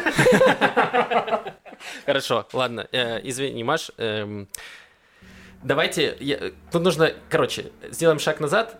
Почему считают в западном СМИ очень много есть этих новостей, CNN и все остальные пишут, что, значит, полк Азов — это неонацистское формирование, э, за что очень сильно цеп- цепляется пропаганда российская, потому что говорит, вот даже западные признают, что, значит, э, Азов э, нацисты. Значит, почему их считают нацистами? Во-первых, из-за их э, герба, который похож на волчий крюк, то есть там, как они объясняют, это буква, латинская буква N и буква I, э, типа national idea, э, национальная идея, потому что Полк Азов говорит, что мы не нацисты, мы националисты. Э, можешь объяснить, в чем разница между нацизмом и национализмом? Национализм — это когда я являюсь гражданкой какой-то страны, и я хочу, чтобы все хорошо было в этой стране, чтобы экономика Ну, ты ставишь страны интересы была... страны, типа, выше, Да. там, грубо говоря, всего остального. Нацизм — это если я начинаю тебе мерить лоб сантиметровой лентой и говорить, что ты, Максим, не будешь сидеть на этом стуле, ты будешь сидеть на полу, а лучше за дверью на лестничной клетке, а лучше вообще уходи из этой Это потому что страны. я из пока- Донецка. Ну, потому что так Донбасса, сказала мне так. сантиметровая лента. Э, да, то есть и э, Азов говорит, что мы не меряем лоб линейкой, просто мы считаем, что Украина, нужно защищать интересы Украины, и Украина, э, типа, важнее всего. Эм, и я хотел еще сказать, что мы, все мы знаем про этот герб, про их символику. Все мы знаем, что перевернутая буква N это похоже на букву Z, да? А перевернутая буква I это фаллический символ. Так. И по факту мы понимаем, что э, их герб это букву Z, которую пронзает член. Вот. А, логично. То есть, по факту, мне кажется, никакого, никакой израды нет. Но вот этот герб, э, он похож на герб, который использовал какая-то из э, э, отрядов СС или чего-то такого. Вот, то есть там в этом проблема. И вторая проблема, что в, эм, нужно сказать, в 2014 году, когда Россия аннексировала Крым и началась война на Донбассе, когда российские войска э, помогали значит, э, захватывать Луганскую, Донецкую э, областя, начали собр- э, с- эм, собираться добровольческие отряды, батальоны, которые шли воевать. И эм, в эти отряды собирались эм, всякие, во-первых, всякие маргиналы. Кто идет воевать? Вот ты такой, кто хочет воевать и кто обычно туда идет, идут всякие э, радикальные силы, всякие маргиналы. И среди них, естественно, были праворадикалы, были какие-то там, быть, неонацисты и какие-то э, люди, которые там э, представляли себе что угодно. В общем, там были разные люди, и эм, скандал поднялся, что в 2015 году издание, по-моему, э, USA Today или что-то такое, они опубликовали, э, значит, э, какое-то интервью записали с каким-то одним челом анонимным, что типа он говорит, что я, да, я придерживаюсь идеи типа белой, э, белой расы или чего-то такого, но он сказал, что это типа моя личная позиция, и э, сам Азов типа это не, эм, ну как не, деклами- не декларирует, вот. И от этого начался скандал, что, а, вот в Азове служат э, неонацисты, значит, там вот еще куча таких, и они все такие, и вот у них еще и герб похож, и вот ты складываешь вот эти вот маленькие, получается все вместе. И теперь, чтобы сейчас вот посмотрим, что, что сегодня происходит. Эм, Значит, э, во-первых, после 2014 года, когда начался скандал, э, там начались чистки внутри, потому что они поняли, что очень плохой... Этнические. э, начались чистки внутри, они начали убирать... Потому что они поняли, что у них есть крыса. Да-да-да. Они поняли, что у них очень плохой имидж э, за границей, и начали, во-первых, они начали часть людей выгонять оттуда, э, потому что, опять же, они в 2014 году не было понятно, брали всех подряд, они такие, Ну да. хочешь воевать, вперед, поехали. Потом, когда уже горячая фаза войны закончилась, начали, Минские соглашения, все устаканилось, они начали там часть людей выгонять, Вот, при этом у них же есть там все свои уставы, и там э, нет ничего про, типа, превосходство белой расы, про, не знаю, там, что Украина высшая раса, высшая нация, или что-то такое, или что нужно мерить э, лоб линейками. Вот, наоборот, они там сделали заявление, что, типа, мы ненавидим там э, нацизм и сталинизм и все эти И штуки. линейки. И линейки, да. Только эм, штангенциркуль. Маша еще был хороший тейк про быть, а не казаться, по-моему, так. Ну что, Это скорее у Эриха Фрома, у Эриха чем у Фрома. меня. Хорошо, у Эриха Фрома был хороший тейк про быть, а не казаться. Но я имею в виду, что, ну, мол, э, окей, у Азова похожая какая-то символика, какие-то люди с татуировками, да, но что они делают? Окей, у россиян нет никаких, сим- не- нет никаких э, символики и нет татуировок, но что они делают? Где, где реальный нацизм? В массовых захоронениях в Буче, где людей расстреливали, или в чуваках, которые охраняют Мариуполь уже там просто без патронов, я не знаю, чем они кидают в россиянские танки, но уже больше месяца Мариуполь, по-моему, с первого или с второго дня в этой в осаде, держится до сих пор каким-то образом, пусть не весь, но то есть это просто какая-то жесть. И кто, почему они нацисты, я не могу понять, что они... Эм, и вот последнее, что я хотел сказать. В Украине регулярной армии сейчас 250-300 тысяч человек. Угу. Полк Азов — это тысяча человек из них. То есть вы понимаете пропорции, даже если мы да. возьмем, что все тысячи человек э, нацисты, вы понимаете, какая это градация очень маленькая. На президентских выборах ультрарадикал, правый ультрарадикал набрал 2% голосов, да. Зеленский набрал 73%. Мы понимаем, какая э, поддержка населения из этого. И мы понимаем, что э, даже если мы возьмем, представим в фантазиях, что весь полк отцов, на, там, не знаю, э, нацисты, то их крайне мало. И опять же, э, этот полк Азов, он находится в Мариуполе с 2014 года, mm-hmm. они там находятся. Э, в Мариуполе очень сильно есть еврейская диаспора, есть греческая диаспора и все остальное, и никто не жаловался на какие-то притеснения. Mm-hmm на расизм или что-то такое. То есть мы видим, что люди, которые жили в Мариуполе все это время, они спокойно э, существовали рядом с э, полком Азов, которые mm-hmm. все эти там эм, все эти годы они тренировались, и поэтому, собственно, они успешно э, противостоят, потому что они, э, ну, это один из самых подготовленных э, mm-hmm. полков в Украине. Э, вот. Так что эм, есть еще хороший, наверное, я ставлю ссылочку. Есть разбор э, BBC, английского BBC, э, где они разобрали, почему э, вот эти все тейки, что почему не нужно считать Азов там нацистской организацией, они все это mm-hmm. с фактами, все это разобрали. Я оставлю ссылочку, там буквально 6 минут видео, можете посмотреть. Mm-hmm. И кроме того, даже вот недавно парламент Японии вычеркнул э, Азов из каких-то там списка своего там каких-то запрещенных организаций или еще чего-то. Парламент Японии? Да, у них там, там какие-то, у них есть, есть какие-то списки, типа праворадикальных или нацистских организаций, в общем, чего-то там. Я помню, что в США пытались как-то продвинуть э, в США пытались продвинуть какие-то правые какие-то организации, эм, э, нацистские или тем неонацистские, там были какие-то шведские организации, британские, и была, был как раз Азов, но в итоге, когда начали разбираться, они выяснили, что это не так, и вычеркнули, ну, то есть он даже в список не попал, они просто там разбирались это. Э, вот, то есть это то, на чем работает еще Россия, активно вот пытается пропагандировать вот эту вот фишку, что э, вот, смотрите, отдельные люди были в Азове э, нацисты, значит, все они нацисты. То есть это, ну, типа классика, как это работало, не знаю, там, и э, времен Гитлера, то есть э, один еврей плохой, значит, все евреи плохие. Угу. Э, приблизительно так. И Сорос плохой, значит, евреи плохие, да? Вот, да. Все, видишь, вот тут мы сошлись. Ну, в смысле, схлопнулась вся, эти, вся эта идеология, э, зашлась. Итак, сейчас неожиданно впервые э, в, в подкасте «Чё там у евреев» у нас будут дебаты самые настоящие дебаты. И у нас есть специально приглашенная гостья Соня Райт, э, комикеса, организаторка стендап-концертов и основательница движения Tel Aviv Humor Club, правильно? Привет, да, спасибо, все правильно, спасибо огромное, что пригласили. Да, и вот э, в в другом углу ринга в синих трусах, или не знаю, в каком цвета трусах, э, Лев Гальдорт, э, комик, организатор стендап-концертов и основатель движения Яла Балаган. Да, все так, спасибо, что представил, Максим. Я вообще без трусов. Это мой дом. Это дополнительный аргумент. Значит, я буду здесь в качестве э, не судьи, потому что я предвзят, я буду в качестве ведущего этих дебатов. Значит, тема наших дебатов Нурлан Сабуров. Такого еще, наверное, не было на просторах интернета. Эм, значит, э, в чем из, у нас родился был спор, у нас есть чат комиков или люди, которые пытаются мимикрировать под комиков. Эм, и Скорее там, это, да. Да, и там разразился спор, нужно, правильно ли канцелить Нурлана Сабурова. Угу. И сейчас мы это обсудим. Да, и мало того, в комментариях в прошлом выпуске были комментарии о том, что неправильно поступают люди, которые канцелят Нурлана Сабурова. Вот, так что это мы... людей тоже волнует. Вот, сейчас мы об этом поговорим. Э, Еще раз краткая справка для тех, кто не в курсе. Нурлан Сабуров один из самых известных э, комиков из России. Э, у которого огромное много миллионов подписчиков э, в Инстаграме, не помню сколько точно. Эм, Нуран Соборов э, работает на ТНТ, в том числе получает деньги от Газпрома, и он никак не комментировал войну, которая сейчас происходит в Украине, он как-то от этого воздерживался, он ничего не говорил. У него сейчас тур проходит в США, и там э, местная украинская диаспора и активисты всячески пытаются срывать ему концерты. Они перед э, началом, значит, стоят с баннерами, что типа купил билет, поддержал убийство украинцев. И в том числе во время концерта они выкрикивали, задавали вопросы Нурлану, э, почему ты не высказываешься против войны. Нурлан говорит, что ну у меня семья, и я не хочу ничего говорить. Эм, вот, потом э, был самый такой громкий случай, когда вышла женщина в платье в красной краске, которая символизировала убийц, убийство э, жертв э, Бучи. И Нурлан Соборов просто пошутил, что это месячные. Вот, это тоже очень сильно э, взорвало там социальные сети.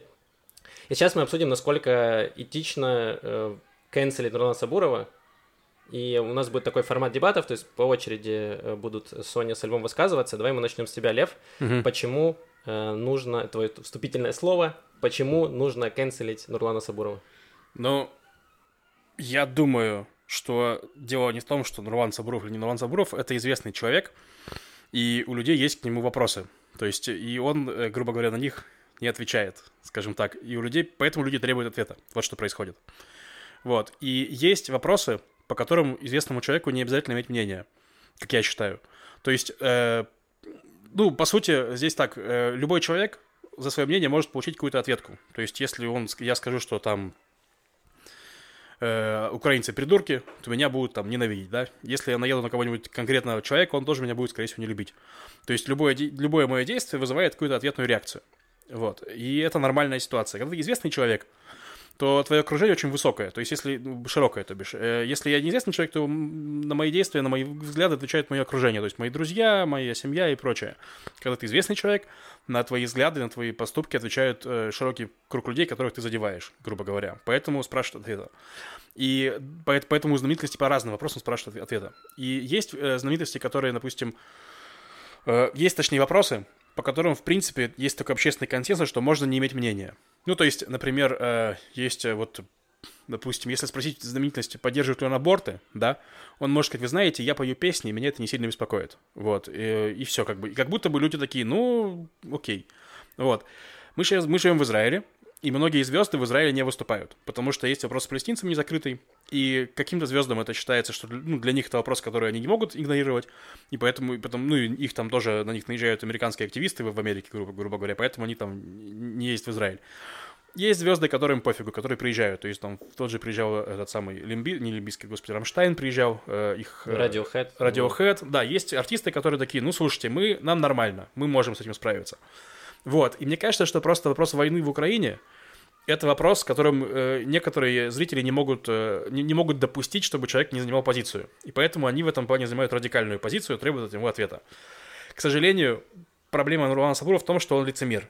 И позиция у него лицемерная. Он про это не говорит. Если бы он сказал, да, я поддерживаю войну в Украине, Путин делает все правильно. Но мы просто знали, что Нурлан Сабуров кусок говна, как бы. Вот. А он его не, и не поддерживает, и не поддерживает. Поэтому мы не знаем, кто такой Нурлан Сабуров. Он находится в суперпозиции такой.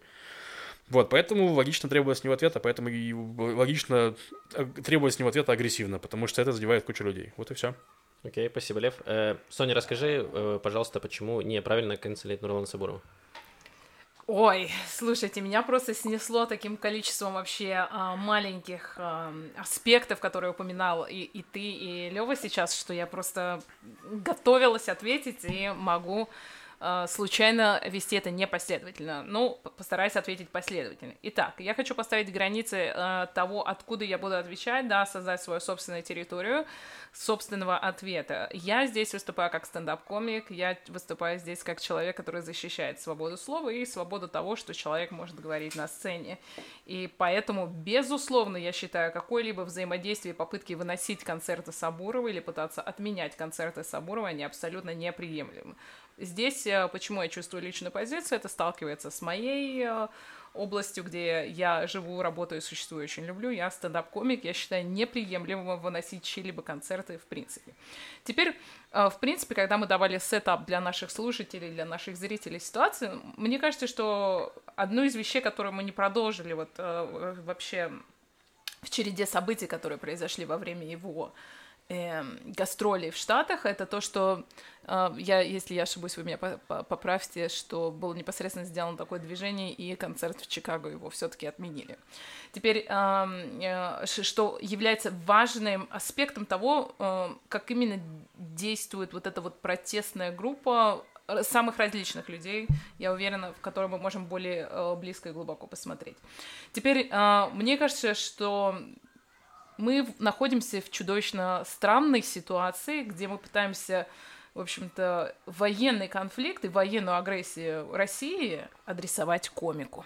И меня это пугает, что вот этот вот трайбализм, да, который возник э, сейчас и который очень сильно разделяет людей на какие-то неактуальные, в общем-то, вопросы и проблемы, он вот как-то забирает наше время вместо того, чтобы адресовать важные вопросы правительству России, президенту России, армии России и так далее. То есть здесь очень важно понимать, что несмотря на то, что мы хотим наградить человека, который находится на пьедестале и на вот этой вот э, массивной стендап-платформе, которую он построил вокруг себя, это стендап-комик. Адресовать проблемы, которые создало правительство России э, в лице ее президента, в лице министра обороны, в лице армии России стендап-комику и пытаться требовать и ярость свою направлять на стендап-комика, мне кажется, крайне неправильным. Он не отвечает за эти поступки, более того, я считаю, что он имеет право на свое мнение, он имеет право не иметь позицию, он имеет право как бы ничего по этому поводу не говорить. Он стендап-комик, и мы должны защищать его право делать концерты точно так же, как и защищать собственное право делать концерты. Почему? Потому что если мы будем делать некую форму вот этого самосуда, да, где, в общем-то, собирается группа активистов, которые в, в, в итоге выносят его концерты, да, в, не только снаружи, где они хотят поговорить с ним, показать ему свой протест, мимо которого он пройдет, и почувствовать, что люди его не поддерживают. Но и непосредственно изнутри самого зала выносить его концерты. Я считаю, что сегодня это вопрос э, войны э, России э, и военной агрессии России в Украине. Завтра это будет какой-то другой вопрос, и люди начнут выносить наши стендап-концерты, не понимая контекст, что это стендап-комик и стендап. Это вообще никакого отношения к этому не имеет.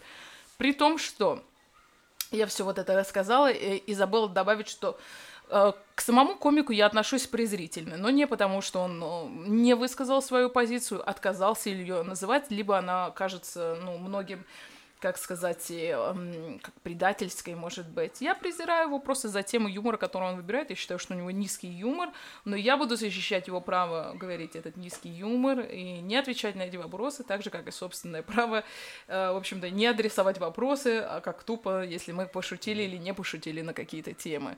Я не уважаю комика Нурлана Сабурова, я уважаю его, э, его право быть стендап-комиком и иметь право, чтобы его не выносили на стендап-концерты. Окей, okay, спасибо. Эм, Лев, у тебя вот сейчас как раз э, возможность э, опровергнуть или mm-hmm. поспорить с э, тезисами, которые Соня сказал. Окей. Okay. Но мое, мое мнение, что здесь дело не в том, что он стендап-комик, и его критикуют, критикуют не за то, что он говорит как стендап-комик. То есть, если бы он пошутил про Украину, плохо. Okay. То есть, если бы он пошутил, что, ну, там это... Это эти... очень важно, что ты это затронул, это очень хорошо, да, что ты 300 трупов в Буче, это 300 спартанцев, там какая-нибудь тупая шутка, Ауч. да? Вот, мы можем говорить, что это была шутка тупая. Он может стоять, что шутка была не тупая, то есть, как сейчас происходит, допустим, с...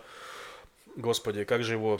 Дэйв Шапел, шутки про трансгендеров, которые он там пошутил, он их раскритиковал, не про трансгендеров же, да? Про а ты смотрел его да, спешл? Да, да. Ты видел эту часть? Да. Ты считаешь, что он критиковал? Ну, я считаю, мне не понравилась эта шутка, но я, меня, меня, меня не сильно задело, скажем вот. так. Нет, так потому что его критикуют за шутку, он говорит, чуваки, это была шутка, я, ну, пошутил. Okay. Давайте okay. так. Okay. Это одна ситуация. Здесь другая ситуация. То есть здесь к Нурвану Сабуру вопрос как к просто человеку, грубо говоря. Просто он известный человек. И поэтому люди хотят знать его позицию. Вот, его позиция, как я говорю, что она лицемерная, и поэтому, и поэтому люди не удовлетворены. То есть, скажем так, есть Сергей Старовойтов, Стас, тоже Стас, Стас Старовойтов, простите. Стас Старовойтов. Да, тоже популярный стендап-комик, но он поддержал Путина, как бы, и к нему, ну, ну, типа, Стасик, ты дебил. Какие к нему будут вопросы? То есть, скорее а всего... Почему? А почему? Нет, почему? давай я отвечу, ты okay. потом отвечай мне. Угу. Вот.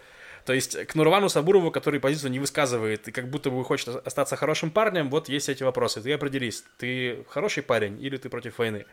Теперь вопрос, почему мы спрашиваем с комиков э, про войну. Угу. Потому что если вы молчите про войну, то война ведется от вашего имени. Вот. Э, конкретно Нурван Сабуров получает деньги от госкорпорации, от Газпрома, как Максим сказал, от э, этого самого всего хочет работать и зарабатывать в этой системе.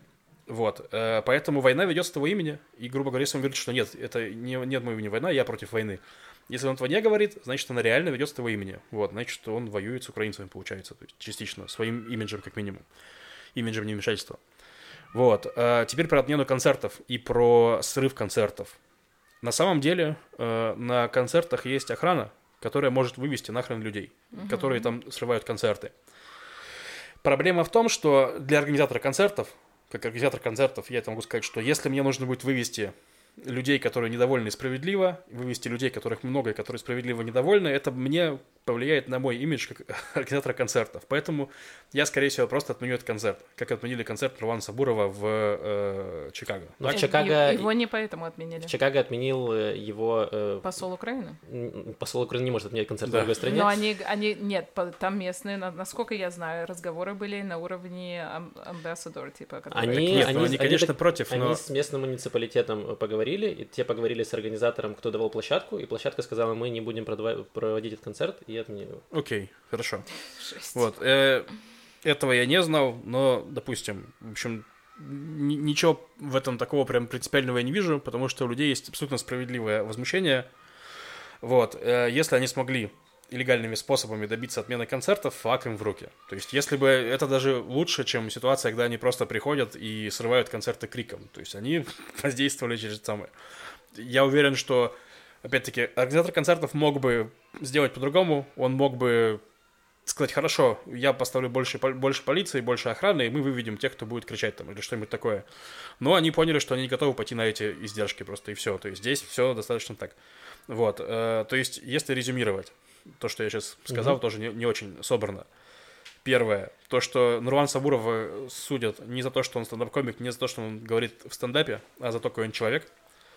Второе, э, он известный человек, и поэтому, грубо говоря, мол- молчанием он поддерживает ситуацию. А, я пов- повторюсь, есть ситуации, которые ты можешь, по которым ты можешь не иметь мнения. То есть я привел один пример, э, пример с Израилем. Второй пример, третий пример, например, сейчас многие активисты, э, левые активисты поднимают вопрос э, геноцида уйгуров в Китае. Вот, что там Китай сделал концлагерь цифровой для целой нации мусульманской, между прочим, да, и они требуют от э, звезд, чтобы они высказали свою позицию. И многие звезды это дело скипают, потому что пока что нет общественного консенсуса на это дело. По Есть. Украине какой общественный консенсус есть? Люди понимают, что это неправильно, но Китай затыкает всем рот. Э, Нет, там вопрос в другом, в том, что в социуме не так много людей этим интересуются. Да, Достаточно я про это говорю. людей этим интересуется. Это освещалось в очень крупных и э, у, Дж- у Оливера, и во Нет, всех крупных э, в Штатах это освещалось очень круто. Звезд не, им не срывают концерты, они говорят, типа, выскажись за угуров, иначе мы сорвем тебе концерт. Такого не происходит, потому что людям все равно. Ну, то есть, Да, есть людям, нет такой поляризации. интересуются, А по Украине есть такая поляризация, поэтому с этим приходится жить.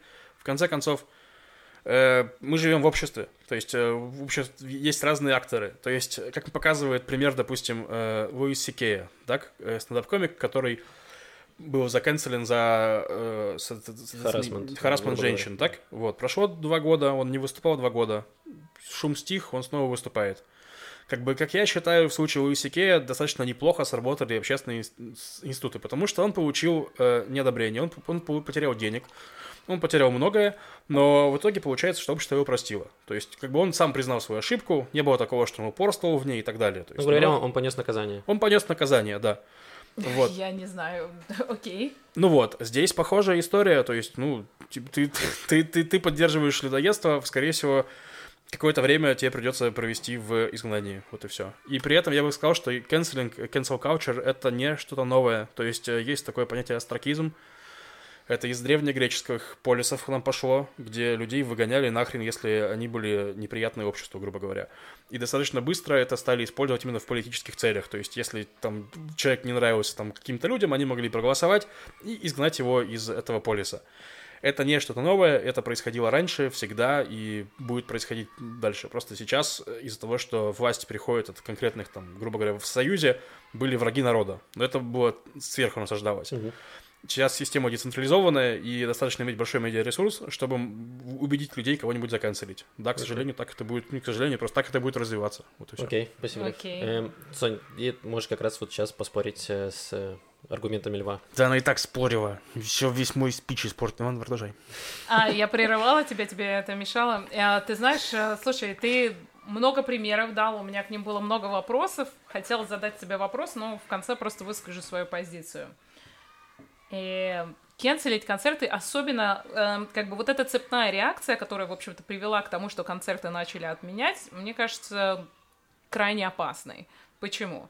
Потому что сама ситуация, когда, еще раз вернемся непосредственно вот в технический контекст того, что происходило, непосредственно, когда его концерты выносились, Люди использовали его реакцию в неожиданной ситуации для того, чтобы обвинить его еще больше или хуже и привязать к этим преступлениям, которые были совершены российской армией и российским правительством на территории Украины. В дальнейшем это привело к тому, что это виртуально спровоцировало большее количество людей. Еще раз снова попытались вынести его концерт, и это приводит постоянно к определенной реакции. Это просто банально триггерит людей и приводит к худшей и худшей реакции. Человек, в общем-то, в этой ситуации не приглашают за стол переговоров, его не пытаются как бы привести на свою сторону, с ним не пытаются поговорить, ему устраивают жесткий баш, основой цепляясь за то, как он себя ведет в крайне неадекватной ситуации, они башат его еще сильнее. И в итоге несомненно, это приводит к тому, что его концерты отменяют. Я считаю, что использовать любой другой контекст, заменяем его на другого комика, заменяем его стендап-концерт на любую тему, скажем, он выступал за аборты, и его бы закенсили, это было бы неприемлемо в любом другом контексте. Поэтому мы должны спрашивать себя, собственно, о суде кто, и кто должен принимать решение о том, выступает комик или нет, выносить его концерт или нет, писать все эти реакции и так далее. Я считаю, что в формате том, в котором он выступает как стендап-комик, его нельзя отменять. Это просто надругательство над свободой слова в любом случае. Дальше. Э, мы говорили все-таки опять о том, об его платформе и о том, как он ответственен, это как от его имени ведется война в Украине. Ну, я не хочу, конечно, использовать слово чушь, но это звучит как-то крайне гипертрофированно и крайне остро. Мне кажется, социальная психология в данном случае работает следующим образом. Звезды сейчас и люди, которые обладают влиянием, да, обладают зрителями, они понимают, что, в принципе, для того, чтобы объединять вокруг себя аудиторию, люди должны себя ассоциировать с, э, с ними. Соответственно, э, часто они высказывают свою личную позицию, но этот к сожалению, этот аспект часто монетизируется. Из-за того, что потребитель привык к тому, что звезда зеркалит его интересы, его вкусы, то, как выглядит этот потребитель, мы начали ожидать, что, в принципе, по сути, не самые компетентные люди по всем остальным вопросам, кроме того, что они поют, танцуют или выступают в стендапе, а, этим людям начинают задавать вопросы, которые они совершенно не должны на них отвечать.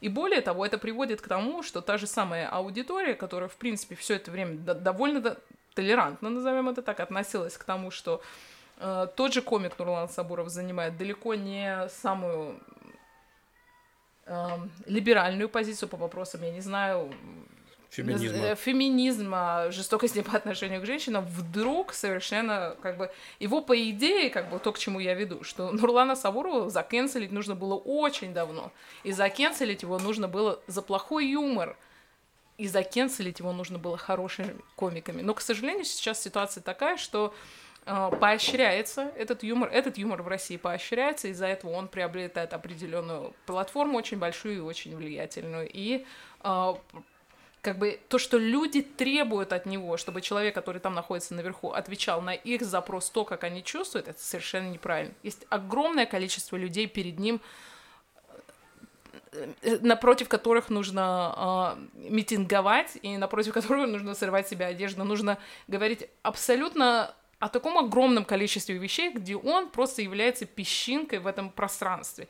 И тем не менее люди требуют, требуют и я не буду говорить слово на букву Х, сосит его за то, что он не высказывает позицию, которая будет понятна им. Почему? Mm-hmm. Потому что это принесет им моральный комфорт. Есть огромное количество вопросов, которые нужно адресовать. Но точно не в Лос-Анджелесе, не на концерте стендап-комика. И это смешно. И мы даем власть в таком случае, власть, ну как моральную власть и право принимать моральные решения, просто людям, которые сейчас очень сильно расстроены, у которых там виртуально топор в ноге, которым очень больно, и что они делают? Выносят концерт стендап-комика. Это смешно. Окей, okay, спасибо. И давайте будем тогда заканчивать. Просто по финальному спасибо. слову, по минутке. Э, угу. Просто как-то за, за финаль вообще в свою какую-то какую идею после всего услышанного. Ну, я считаю, что просто у нас с тобой расхождение в том, что я считаю, что есть моменты, по которым нельзя не высказаться. То есть есть, я понимаю, что это, может быть, нельзя их зафиксировать в законе, потому что это более тонкие вещи. Это вещи про людей, про их отношения, про консенсус и прочее. Нельзя. Вот. И есть вещи, про которые нельзя не высказаться. И сейчас это война в Украине для тех, кто связан с Россией и с Украиной. Вот и все. Для другого мира это другие вещи, у них другие проблемы. Для там той же Азии это могут быть вопросы там Индии и Пакистана для Индии и Пакистана. Но для России и Украины сейчас это вопрос войны, и вопрос войны несправедливой, которую ведет Россия, и вопрос, поддерживаешь ты или не поддерживаешь. Если ты не поддерживаешь, то ты будешь сталкиваться с огромным количеством негатива как со стороны украинцев, так и со стороны россиян, потому что я вот не из Украины, но я тоже считаю, что Нурлан Сабуров кусок говна, как бы теперь все официально. Отлично. Вот и все.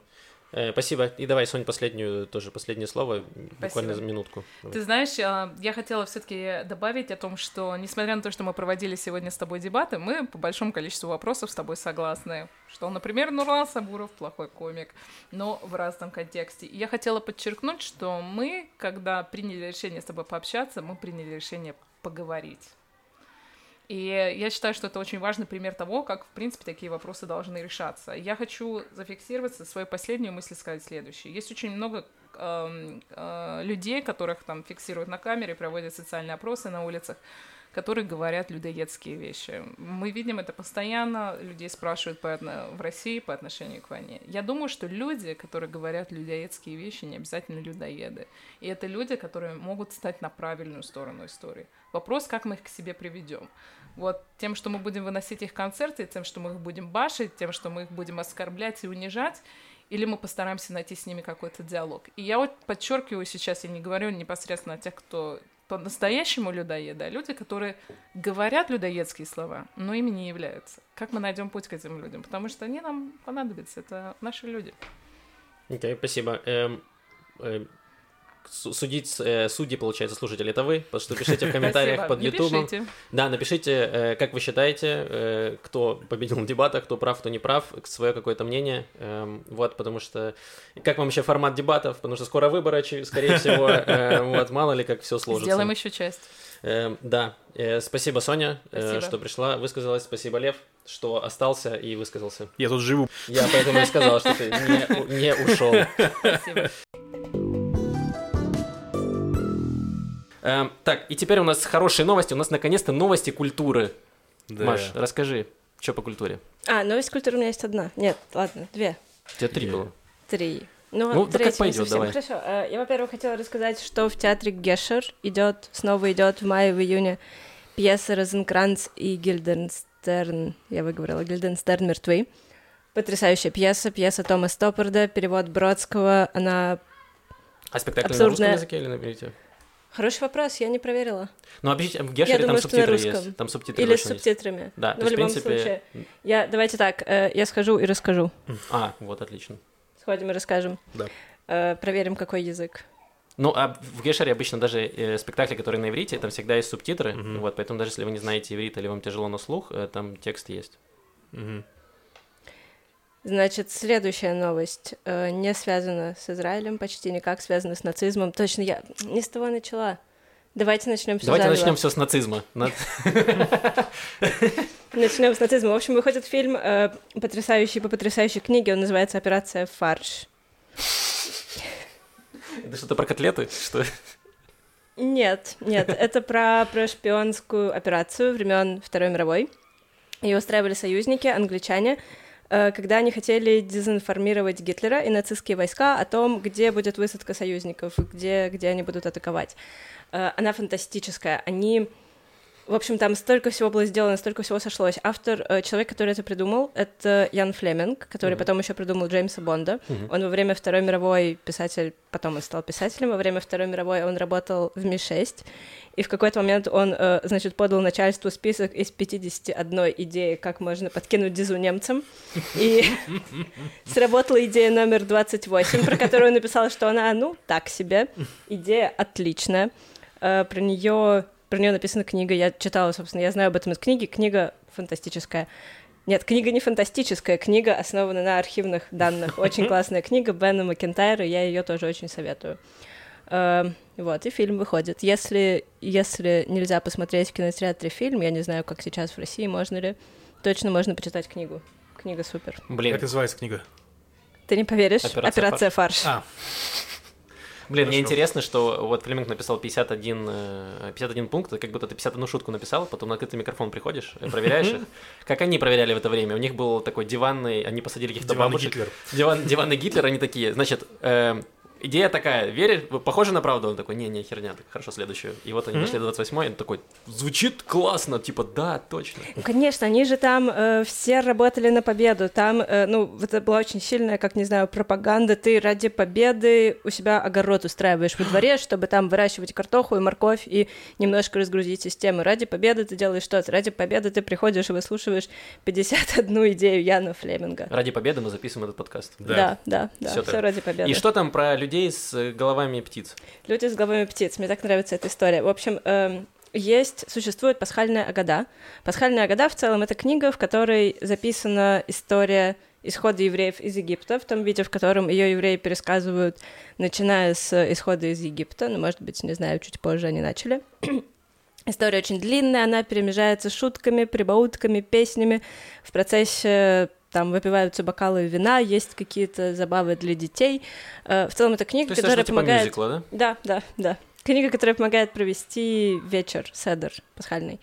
Э, И самая первая ашкеназская, самая древняя ашкеназская агада, дошедшая до нас, она из примерно начала 1300-х годов, и она называется «Птичья агада» или агада людей с птичьими головами.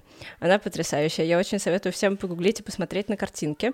Там, ну как, записана агада, э, в Германии, в Германии она была записана.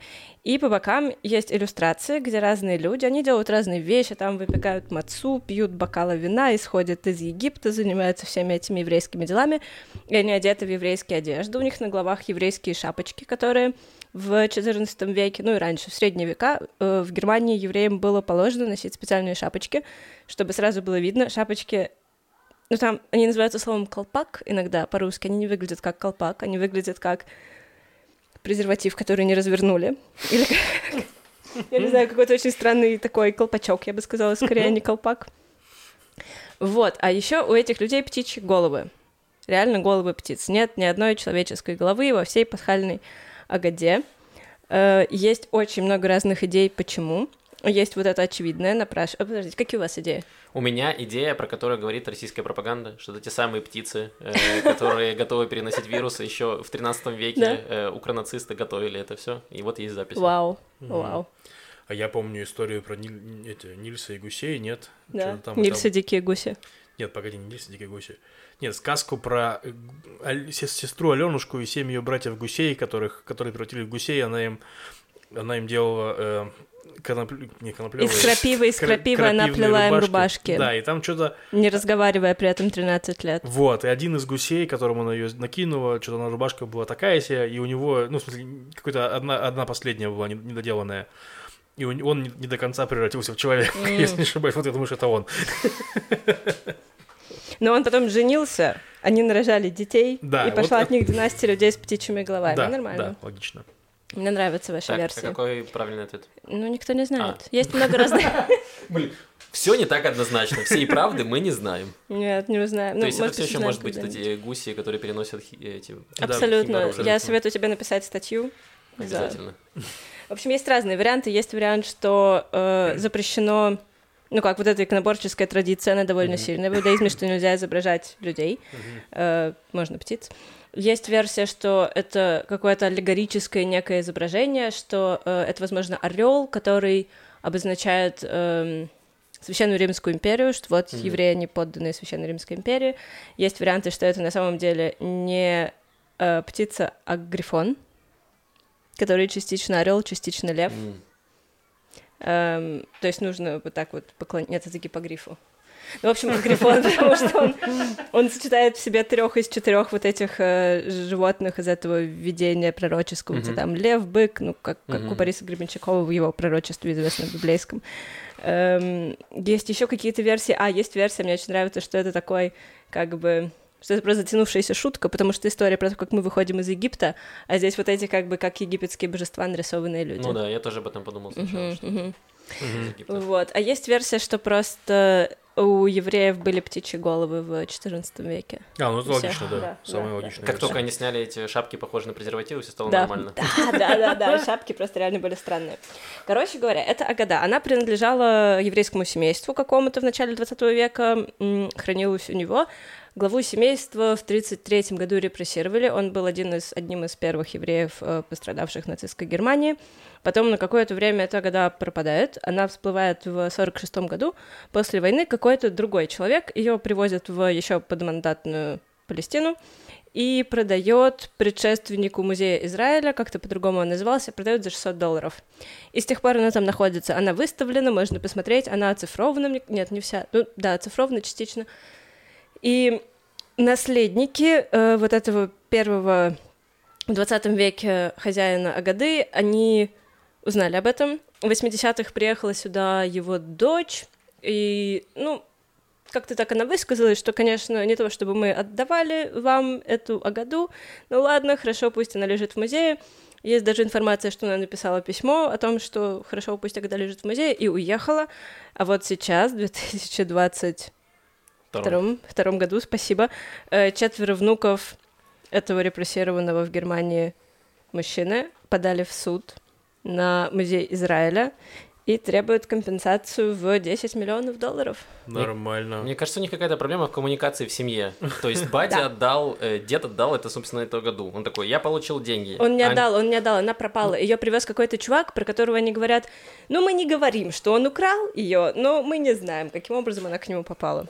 А, то есть, а кто деньги получил за 600 долларов? Ну, вот 600 долларов получил вот этот вот э, какой-то там просто школьный учитель, вообще не связанный А, с этой семьей. Да, да, да. А, окей, тогда в Э, этом Как бы что-то то ни было, мне абсолютно непонятно, почему музей должен выплачивать им, почему такие огромные деньги, почему они эту историю подняли за два дня до Песаха.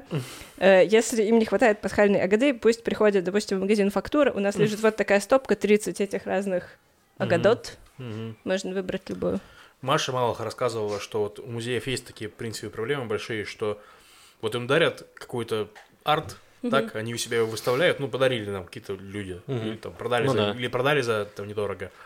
Вот, вроде все чисто, вроде все документы есть, а потом через там 30 лет вылезает какой-нибудь наследник, который ну, говорит, у нас то украли, плати нам миллионы денег. И музей такой, да, елки-палки, я ебучий музей. Потому что музеи, понятно, они обладают огромным количеством денег. Музей просто там сотрудники музеев, они купаются в золотых монетах каждый день. Там у них у каждого по дворцу с комнатой. Да. Блин, я думаю, музею нужно отдавать эти 10 миллионов другими экспонатами, например. Вот это экспонат свободы России, пожалуйста. Вот он на 10 миллионов, 10 мешков вот этих вот, э, как это, э, Конституции России. Пожалуйста, Да, вот вам неплохо. 10 мешков вот этого, пожалуйста, забирайте. Пожалуйста, заберите этот огромный камень. Да, да. Этот гигантский булыжник, он такого же Он в возраста, как пустыне года. лежал тысячи лет. Тут такое происходило. Именно этим камнем э, Авраам себе сделал обрезание. Отве- отвечаю, это именно он. Забирайте. Отличный план. И еще, пожалуйста, сдачу верните 5 миллионов, потому что он стоит 15. Смешно. Ой, эм, так, давайте скажем э, спасибо всем нашим патронам, которые продолжают нас поддерживать. Да. Э, Спасибо. у нас есть идеи для э, доп-контента. Возможно, скоро мы, скоро мы их реализуем. Мгм.